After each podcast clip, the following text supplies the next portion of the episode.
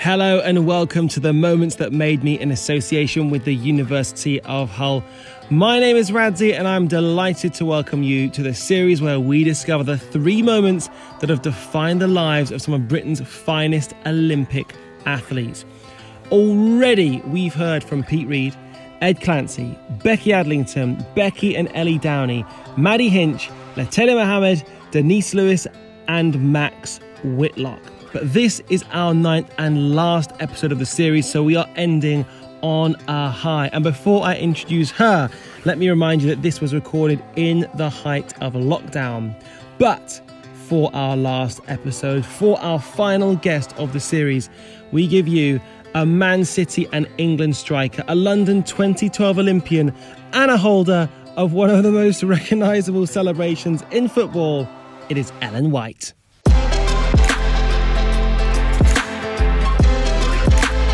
I am genuinely delighted to be joined by an England women's footballer. She's played for Birmingham, Leeds Carnegie, Arsenal, Notts County, Chelsea, Man City. Ellen White, how are you? I'm okay, thank you. How are you? Yes, I'm very, very, very well. I'm also very excited to talk to you about your entire career and the moments that made you, but not before we start with a test about yourself. Oh, Five no. questions. How well do you think you know yourself? Not good, not good. I'm not gonna lie. Let's see how you get on. So, question number one. So, you scored on your England debut in a 3 0 win over Austria in 2010, but who were the other two scorers that day? I want to say Lianne Sanderson. Yes. I'm gonna say like Kaz Carney.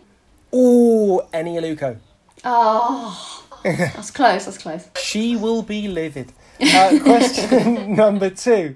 So you represented Team GB in London 2012, and at the time you were playing for the greatest football team of all time, aka Arsenal. But who were the five other Arsenal players playing for Team GB? This is tough, by the way. Um, okay, I'm gonna go for Rachel Yankey, Yes, one. Steph Houghton. Yes, two. Was Kelly Smith at Arsenal then? Yes. There's a really obvious one that I thought would be your first one. Alex Scott? Yes. And somebody that's not very big, hmm. Yeah, I don't know. Sorry. Kim Little. Oh, sh- she's gonna. Oh, she's gonna hate me for that. Question number three. How many minutes did you play during London 2012? Ninety. Not bad, 112. Oh, okay. Okay, it was more than I thought. very specific. Question number four. So you've won the WSL Player of the Month before, but what month of what year was it? I'm gonna say February 2018. Ooh, March 2018. We've done a number of podcasts so far, and this is by hard the hardest five questions we've asked on anyone. I'm just going to put it out there. Um, and finally, how many Women's Super League goals have you scored in your career to date? 42. Okay, we've got it as 46, but that might be wrong. So, I'll take 46, that's fine. That's more Yeah. than 42. I'll take that. I'll take that. I don't mind if I got that wrong. so you said you didn't feel like you knew yourself that well. I No. think you were kind of right. My knowledge of my own like game is is shocking to be fair. Which, which actually is kind of amazing because I suppose for some people, people might be almost statisticians and Yes. encyclopedic about what they do, whereas for you, it clearly isn't the case and it's really worked for you. but I'd love to talk to you. I've almost got a bone to pick with you because when I was eight years old, I applied to become an Arsenal mascot. So I'd get to walk out with the players in the stadium, but it never happened for me, even though I was on the waiting list for about 10 years. It did happen to somebody that I know. Yeah, for the uh, for the uh, Arsenal ladies team, I got to kind of walk out, go into the change rooms, meet everyone. Um, I got some awesome new boots as well, bright red boots to wear for the occasion. Um, and yeah, it was an awesome day. To be fair, I loved every minute. And did that kind of inspire you even back then to sort of see the absolute bit? Because Arsenal certainly historically were the number one team, and to walk out with them as an aspiring footballer yourself.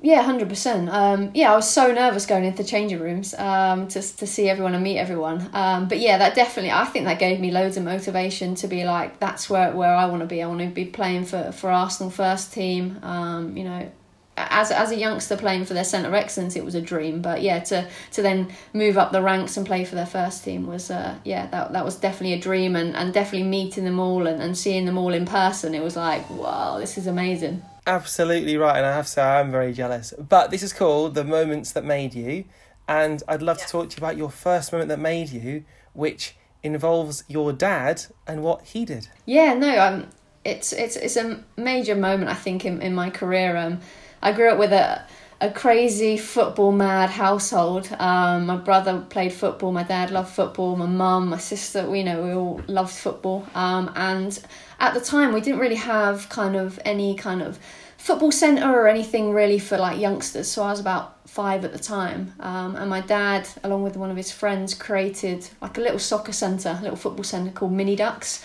that I joined, and it was so much fun. I was the only girl, all the boys joining in, just having so much fun, and it, it just gave me um, a real big incentive to, to, to play football, to love football, and, and somewhere where I could just have so much fun as well. So he created that, which then kind of propelled me to then go play for the local boys team in, in Aylesbury Town. Um, so again, I was the only girl on the team, um, and I definitely think for, for my own career, um, playing alongside the boys was was amazing for me. Um, you know, physically um, challenging. Um, you know, the, they move the ball so much quicker, so it's it's definitely helped uh, my development, especially as a as a youngster growing up. Obviously, this game's developed so much now, so hopefully, girls it would almost be able to opt in if they chose to, but wouldn't have to have that situation. Do you look back and think, would things have been different if you were in a situation where there was a girls' team, and perhaps could that mean that you aren't sat where you are now? for me, I'm just really pleased and, and proud that there's so many more opportunities for girls growing up. Yeah. Um, especially, you know, there's a, a Wildcat program where, you know, there's so many young like programs out there for, for young girls to get involved in the game um, and play or have fun along alongside like-minded girls that love football. Um, there just wasn't that many opportunities for me to to join any local kind of girls teams within my area. Even my my local school team, um, playing at school, there was no girls that wanted to play football. So I was kind of joining in with all the boys. So for me, it, it's just so great to see them there being so many opportunities for girls to play football, have fun. I know that it's increased the the age that, that girls can play alongside boys to 16, but I think you know there's so many opportunities for them to play alongside um, other girls as well and obviously have the opportunity to play in a boys team as well so um, yeah i think for me it's just incredible to see um, you know so many girls having fun and enjoying playing football I imagine, especially being a very young boy, if a girl joined my team, you, I might have just condemned and just said, no, you're going to play quote unquote like a girl. Did you have any of that when you first began? I think because a lot of the, the boys um, within my area or in my school were all really close friends um, and they, they could kind of see me play football um, from quite early on. Um, when I moved obviously into playing for my local st- boys team in Aylesbury Town, um, when we started to play games, um, you could see the boys on the other team or the parents being like, mm, there's a girl playing. And then I, I, my dad said that he literally just ran all the way through and then just scored and they were like, ah, okay.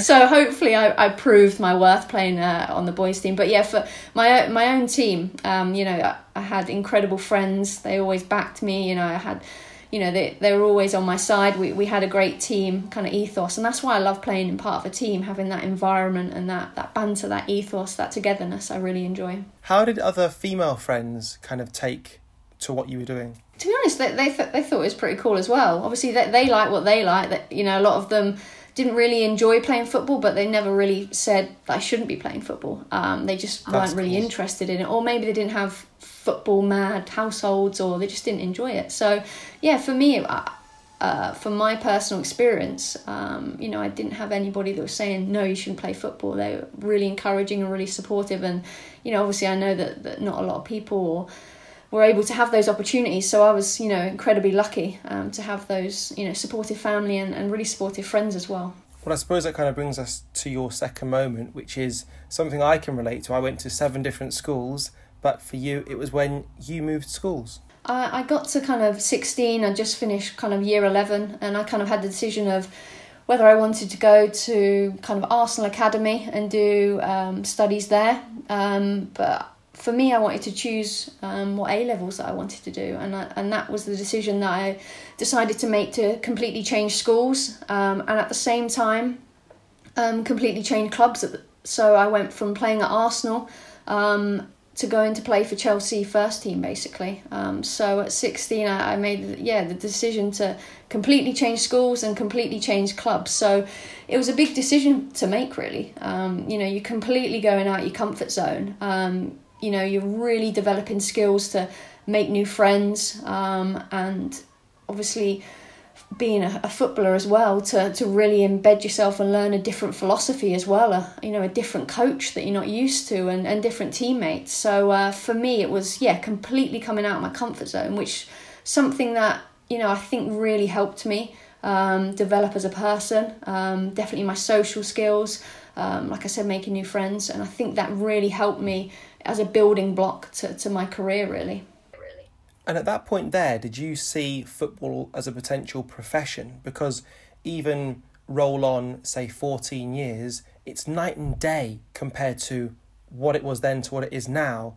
And so there are avenues and opportunities now, which I'm not sure if back then you'd have kind of seen it in the same way.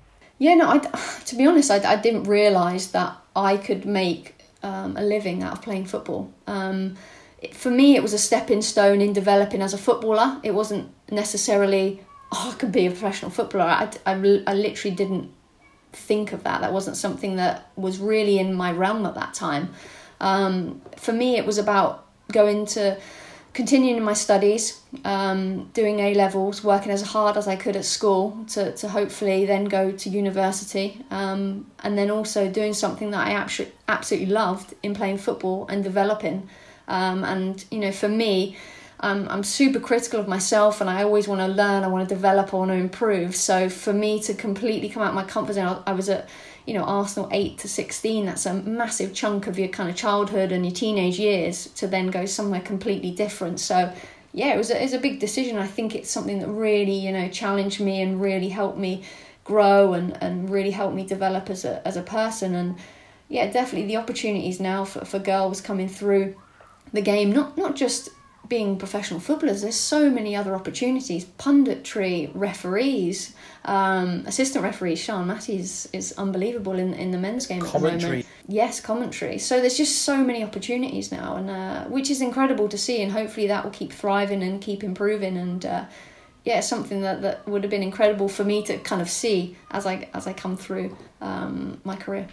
In terms of the training side of things, as somebody that likes structure, how do you handle it in a team if perhaps certain people aren't pulling their weight as much as others? Because for them, they might think it's all about the pitch, and if they're performing on the pitch, that's all that matters. How do you deal with that? I think I have struggled to, to kind of um, understand and and you know why people don't want to work hard in the gym or you know when everyone else is. Um, but I think I, as I've got older, I think you know as much as you want to be like, come on, come on, come on, come on, come on, you know, they you don't know their bodies, what they're what they're doing, how they then perform on the pitch. So I think not only do you need to concentrate on what you're doing personally, but I think if you're in an environment or a, or a team ethos where it is team based, you essentially a lot of the team will do the majority of the work and those players that aren't doing it will either fall by the wayside or they will join the team they will carry on and they will join part of the team because they can see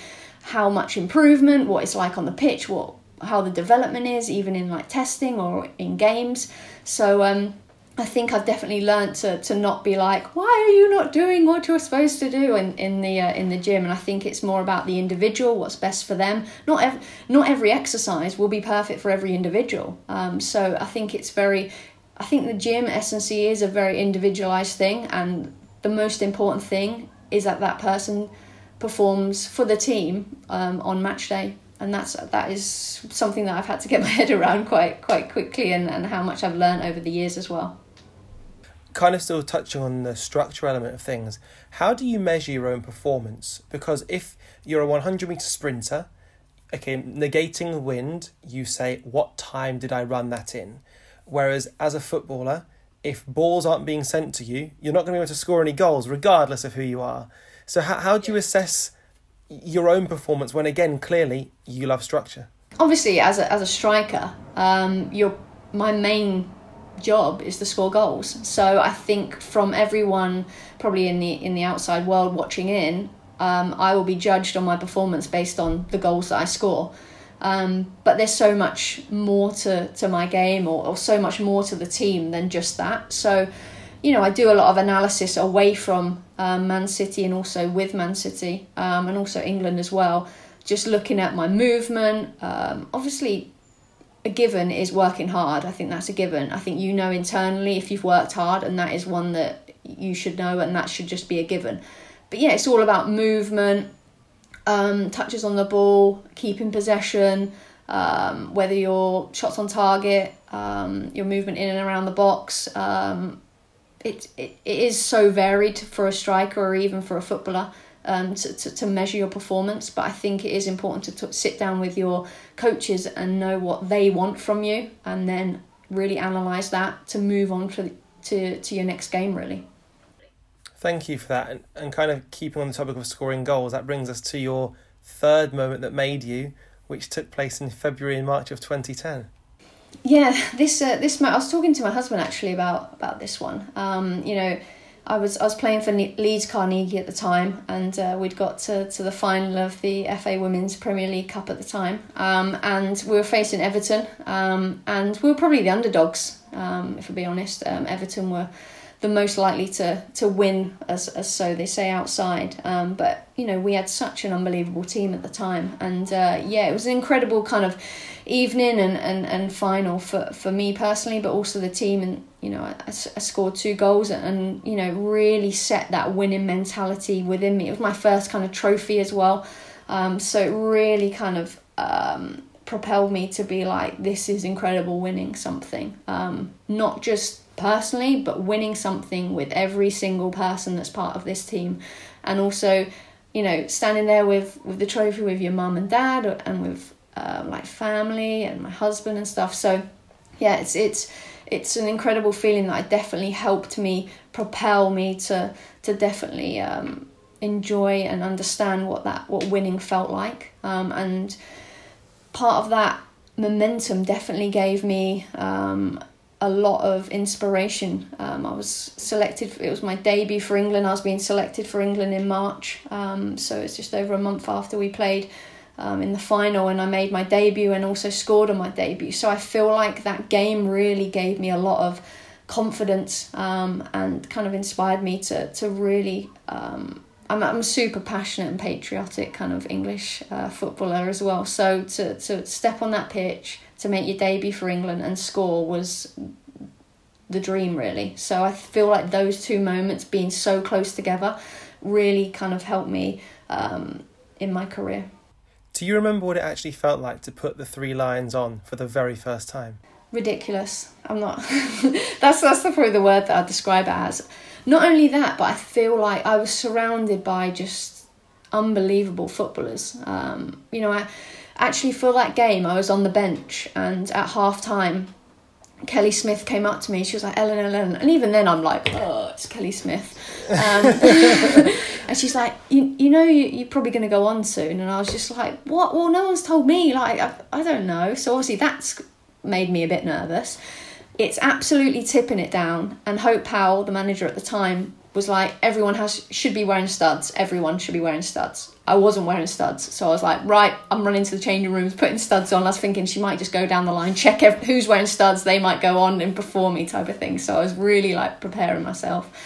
Um, but yeah, to to stand up, to be told that you're going on um, to play for your country, um, and just standing there in the kit, yeah, it's it's such an unbelievable feeling and um, one that you know, still 90, 90 caps, just over 90 caps um, down the road.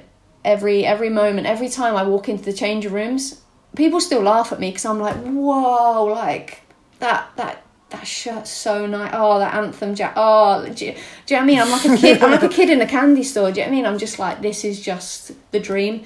You know, there's so many people out there that, you know, that they'd love to play for England. Do you know what I mean? Like, it's just for, for me, it's it's crazy. So when you come on as a sub, and the ref yeah. and the PA announcer says your name, and yeah. you actually run onto the pitch. Are you filling your pants at that point? How are you actually feeling? Yeah, I don't want to swear on this podcast, but yes, it was quite nerve wracking. I'm not going to lie. Um, yeah, I was like, oh my gosh, what is happening? Um, but I feel like as I'm running on, I'm like, oh my gosh, oh my god, oh my gosh, and then I think I just kind of settled into the game. Then I was like, this is this is where I want to be. This this is it. Um, you know, I want to be playing um, for England, and you know, this is the dream. So yeah, when I when I um when I scored that goal, it was literally slow motion. It was an unbelievable pass by Lianne Sandler, Sanderson, but then the goal. My my husband still says it now. My mum and dad say they literally felt like it was ten minutes going. Is it in? Is it in? Is it? Do you know what I mean? It was just like. Ah. But um, but obviously it didn't go that slow. But yeah, so for me it was like slow motion as well. And then I did a ridiculous kind of Klinsmann dive, um, and yeah, it was uh, it, yeah, it was pretty crazy. When Lianne hits that ball, at that point, are you thinking? This could be a goal. Uh, are you present at that point, or are you are you kind of having the imposter syndrome? To be honest, a lot of people say to me, "What what is your feeling when you're in front of goal? When you've scored a goal, what did you feel like beforehand?" But I think I'm just so in the moment, and the only thing that I'm kind of feeling is the goalie's coming right, coming quite quickly, running out me, and the only thing I can really do is dink it basically over us. So, um, yeah, in that moment, I'm just like the goalie's come in, dink it, and that's that's about it. I'm not thinking really anything else. Um, it's probably the, the moment afterward I'm like ah, like just going crazy in my head. Um, but then there's other moments when when I've scored where I've said, you know, after a game I've been like, you should have been in my head when when when that happened. They're like, what do you mean? I said I was literally like ah, like in my head I'm just like, what am I doing? What am I doing? What am I doing? And there's just so many different kind of feelings that you can have um, when you're kind of in on goal. Is there within domestic football? when you're competing against perhaps your fellow teammate for an international spot, how do you deal with that? Where I guess domestically you need to be selfless to the betterment of the team, but personally, individually, you're thinking, well, hang on a second, I want to be representing my country. Yeah, I think that's an interesting one. I think there is so much um, competitiveness for, for places, um, especially if you are playing in a team domestically, say for, for Man City, and you've also got a, a, another striker that's that's fighting for an English place at the same time. So it is quite a an interesting dynamics. Um, the, the the one I can think of is is kind of me me and Jodie actually at, at the World Cup in twenty nineteen. We were both kind of fighting for the number nine role basically for England, and I think for us we I, I just wanted Jodie to do the best that she could possibly do, and we just constantly pushed each other in training, um, shots, goals. Um, practices, shooting, anything. Um, you know, we, we seem to be really competitive, but we wanted the, the best for each other at the same time. And I think for me, um, the, the team has to come first. So it's it's out of your hands the selection. Um, you can do everything you can, training wise, being the best professional, the best person, the best teammate. Um, but ultimately, it comes down to the manager, and then it's your reaction once that selection has been happened um, to to go up to that individual who is potentially starting in front of you and give them a hug and wish them the best luck in the world because you want England to win the game. And I think that's um, an interesting one that that's hard for a lot of people to get their heads wrapped around. Um, you know, th- those decisions for selection, it's not in your hands. You you can't be angry at someone that deserves their place to start in that team. So, you know, as I've got older, I've definitely learned and developed and honed that kind of ability to understand that when you're sat on the bench, um, is there a similar dilemma where you're potentially seeing two people and you're thinking, I want one of those spots? and, it, and if they're the great game, you're delighted for the yeah. team that you're a part of. Yeah. But I imagine there's an again an element of I want to be the one doing that. I've got, you know, you're going to lie if you say that you you don't want to be on there. You don't want to be that one scorer, and you don't want to be that one that's helping the team win. Um, that's that is always the challenge.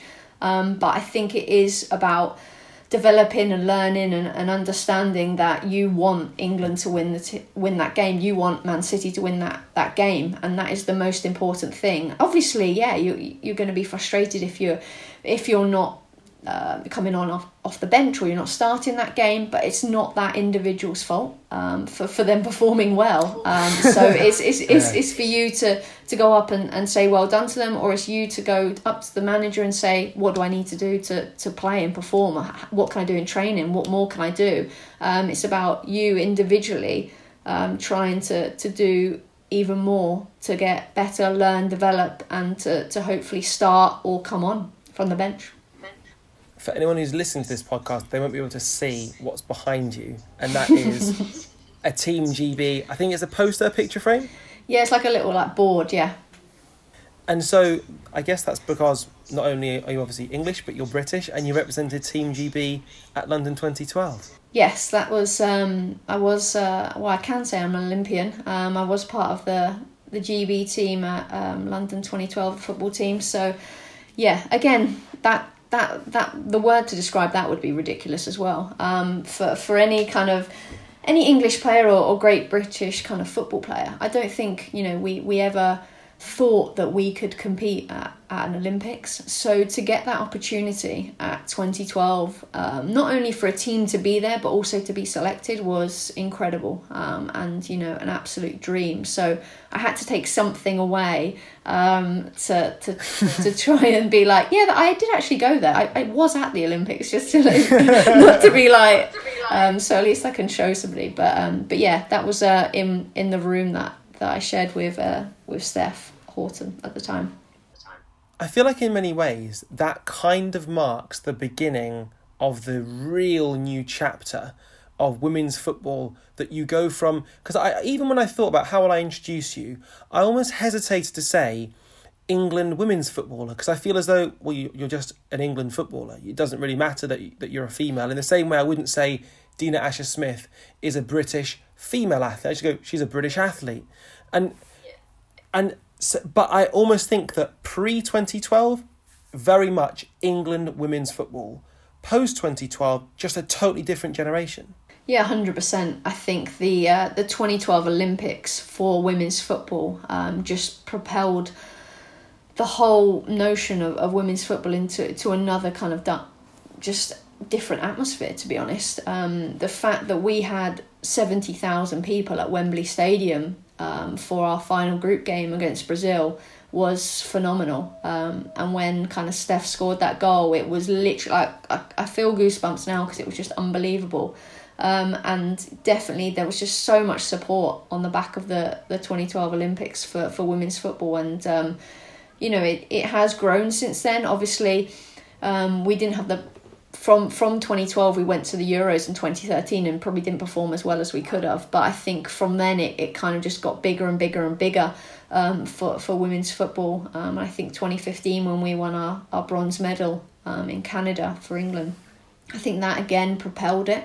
So um, but i think the start like you said was was 2012 that really made kind of women's football um, you know people excited about it in, in england and, and in great britain could we go back to 2012 and you mentioned 70,000 people? Because even for a Premier League game, Premier League games ain't getting 70,000 people. And to have pretty much 70,000 home fans all cheering Team GB. And when you come out of the tunnel, I mean, what was the, the cacophony of sound like?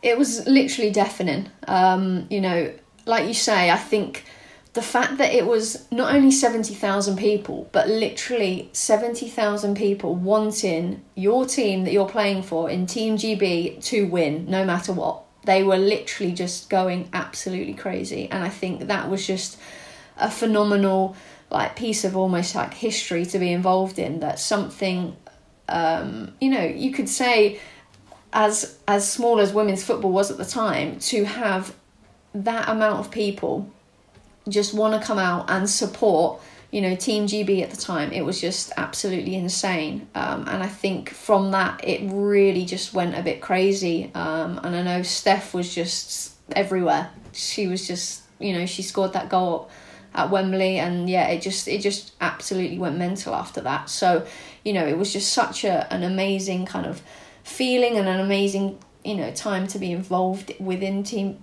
part of team gb and and to be a part of kind of women's football kind of at that time and to see how it's developed since then. And to kind of bring it to present day and then we'll go back but to bring it to present day last year i think it was i went to an nfl game at wembley stadium. And one of the ladies that was working for wembley um, i was saying is it normally this full? And she said only on special events. And i said when was the last time that you had a full house and she said, Well, It's funny you ask that because we've got two bookings here one England men's, one England women's, and the England women's, again, dare I say England women's, was the sellout. And you think, I mean, in 80 years, to go from that, not an Olympic Games, not a World Cup, ultimately a match that doesn't even matter, yet you've got Wembley Stadium filled out. I mean, to be uh, very much the coal front of that, what does that mean to you? Or the coal face, even? Again, that was something that I think um, you know, we we were aspiring to and wanting to achieve what we felt for Team GB. Um, you know, have that crowd that want to pay for a ticket and come and watch women's football um, at the most probably iconic stadium in the whole world in Wembley. So for us, we were we we had previously kind of played there, but f- for this was just on another level. Um, and for us to to be having kind of a spot at Wembley with potential sellout was just incredible for us to to showcase our game um, on the back of, of a World Cup in 2019 as well. Um, you know, we wanted to really thank everyone, probably more so than ever, for supporting us for that for that tournament as well. And the people showed up; they really did. Um, and it, and same as Team GB, it was deafening. It was just unbelievable, unreal to have that many people just screaming and going mental for your team. I don't think you can ever describe that feeling, and I'm sure there's so many athletes out there that when they were at the home Olympics in 2012, like you know, I've I was I was there. I've, I've seen a lot of the the footage as well. Literally, as soon as their name is called, it is just unbelievable. They're just you you know you just it's just crazy. Um, so that that is such a, an amazing thing to to have as well. What do you put that progress down to, specifically in the women's game?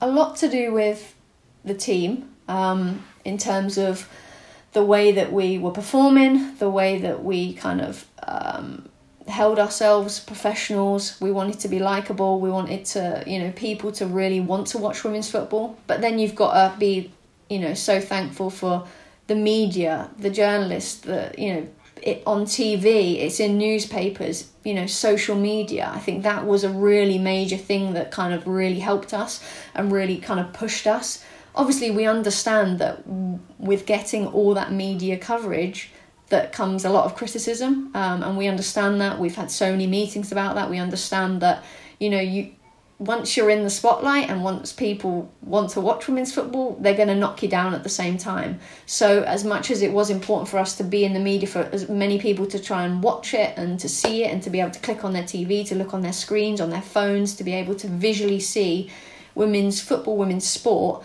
um, you know, it does come with a bit of a price as well, but for us, it it's really helped women's football grow, and I think you could see from last summer, it, it's massively helped women's sport in general. Um, you know, netball, cricket, rugby, athletics. It's just it has just really helped. Um, you know, our, our progress in in being like the forefront. Do you feel like you've been a part of something special because you say you well you mentioned the word forefront. You personally have been at the forefront and for many years. Um, yeah I, I personally have uh, no i'm joking. Um, no i think it's it's it's an incredible achievement. Um, you know there's still such a long way to go for us as well um, you know but i think i'm incredibly proud to have been um, you know a small part of of women's football, um, you know, progressing and developing, and, and people wanting to watch it. Um, you know, I'll always I'll always um, say that when I came back from the World Cup, I've had people stop me and go, "I think I think I'd pick women's football over Coronation Street now," and I'm like, "Oh, I'm done. I think I'll retire now." Do you know what I mean? It's it's something stupid, but something that's so like relevant um, that you know so many people watch soaps and they are amazing because I get sucked into them as well. But the fact that they literally the, the women's football or sport was just so easy to click on their TV and it was there that that was something that's so important for us to develop our sport. Um, that it's so visible, so vis- visible for everyone. Um, and you know, if I played a, a tiny part in that, then I'm you know really thankful and really proud. But for me, I just I just love playing football, and hopefully everyone can see that as well. I think we absolutely can. Um, you, you mentioned it's still got a long way to go. what is the the end destination if such a thing exists? Where would you like to see the game in a few years' time? I think I think you know it still needs to be pushed um, within the media as much as it is great at the moment. I think it still needs to be pushed. It needs to be visible across every kind of channel if if possible or a major channel kind of showing showcasing kind of every game, um, which will be incredible for us. Um, and I think you know for us it needs to we, we need to keep developing our, our league as well within England. Um, you know, we we are attracting uh, major players, but I think that needs to keep growing. People come into to matches like as, as easy as to say like feeling like bums on seats. I know we're in a, a global pandemic, but hopefully when you know we are allowed to to have people back in stadiums, then to be able to get as many people to stadiums as possible. Um, I know the beginning of last season, you know, we had incredible crowds. We had, you know, the Etihad at the Tottenham Stadium, um, you know, major, major stadiums that were filling thousands of people because they wanted to come and watch women's football. So I think that is a big, big progression for us to, to five, ten years that we are having, you know, consistent sellout crowds for, for women's football across, you know, every part of the country really. I think that would be really exciting and, and internationally as well to you know to have more games at wembley. You know it shouldn't even be say to have more games every home game almost. I wonder when it'll get to the point where every person that's playing international football is doing so because of what's happened in the last 10 years. So young girls that have seen people like yourselves play and think i want to be like ellen. I want to be like tony alex Eni, whoever it might be and are now playing at the highest level and doing what those people did. Because I think what would be really interesting is to see as the game improves, the popularity improves. Because as with any sport, the almost the better the standard, the more people get interested. And I think that exponential growth that you'll grow together. So it'd be really cool to see almost the tangible impact that you've had on the new generation that I guess dare I say, at that point you might be retired and you might be able yeah. to watch from home, but to, to see the people that have been inspired by you. Yeah, I think that would be something that would be unbelievable for me personally to be able to witness. Um, you know, to see those youngsters that, that were growing up when you know when I've been playing to then ten years now they are the forefront of women's football. Um, and I think that would be unbelievable, and not only for women's football, but but like you say across the board. You know, when you see elite performances for, for international, say, England netball, the amount of people that wanted to play netball after they won was just insane. Um, so I did. I'll be honest. It made me want to.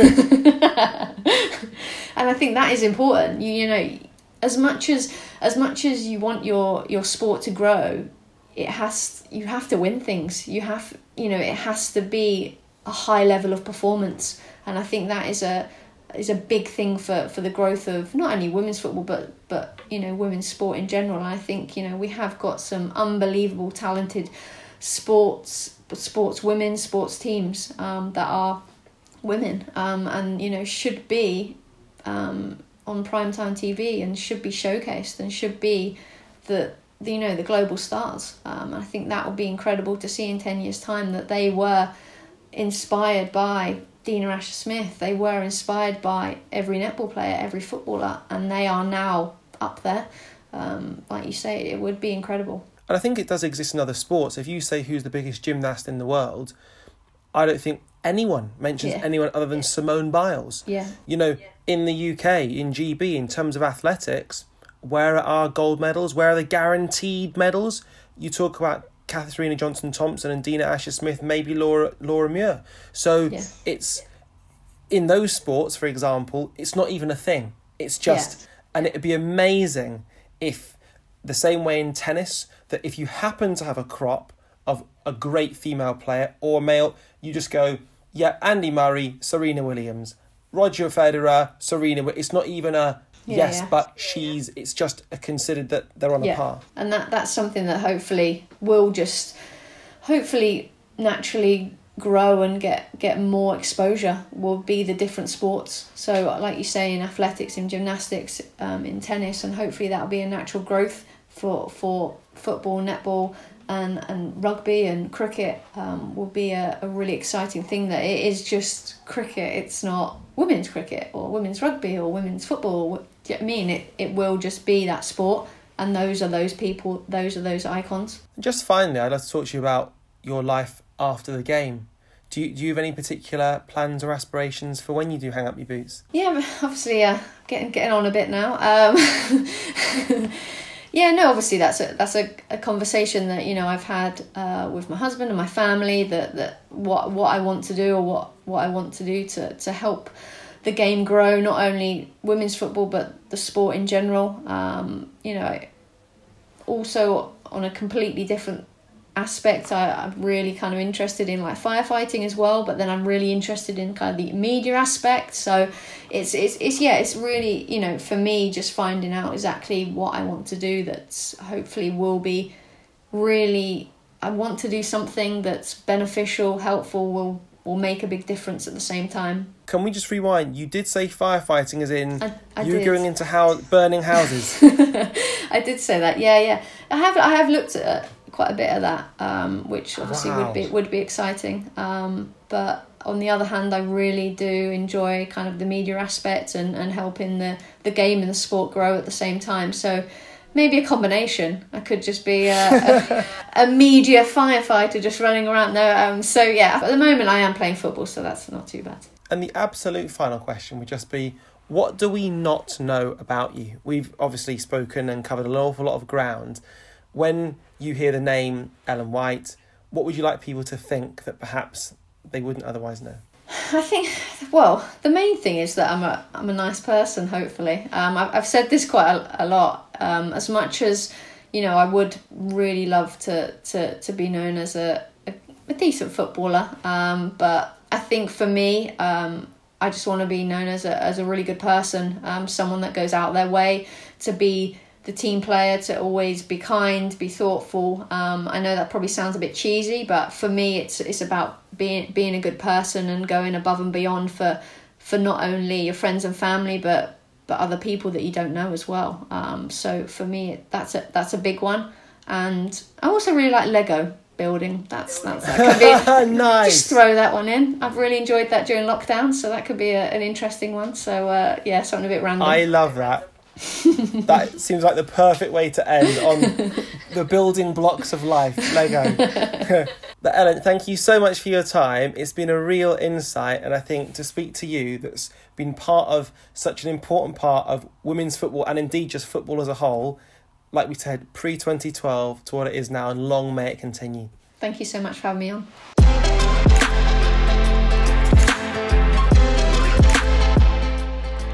What a pleasure that was speaking with Ellen White, someone who's seen so much progression in the women's game during her career, and personally, in my opinion, has grown with and into one of the most impressive individuals in the sport. Well, Ellen's episode, episode number nine, marks the end of our series. And what an unalloyed joy it has been uncovering so many moments from the profound to the inspiring, sometimes surprising, always insightful, and also always honest. And with that in mind, I'd like to thank all of our guests from Maddie Hinch, Pete Reed, Ed Clancy, Becky Adlington, Becky and Ellie Downie, Lutalo Muhammad, Denise Lewis, Max Whitlock, and the person that you just heard from, Ellen White. By the way, you can still listen back to all of those episodes wherever you get your podcasts from. And as ever, please do rate, review, and subscribe. Fingers crossed, we'll be back for another series. But genuinely, thank you so much for listening. I hope you've enjoyed it half as much as I have because it really has been time that I will treasure for a very long time to come. This has been the moments that made me in association with the University of Hull, and see you very soon.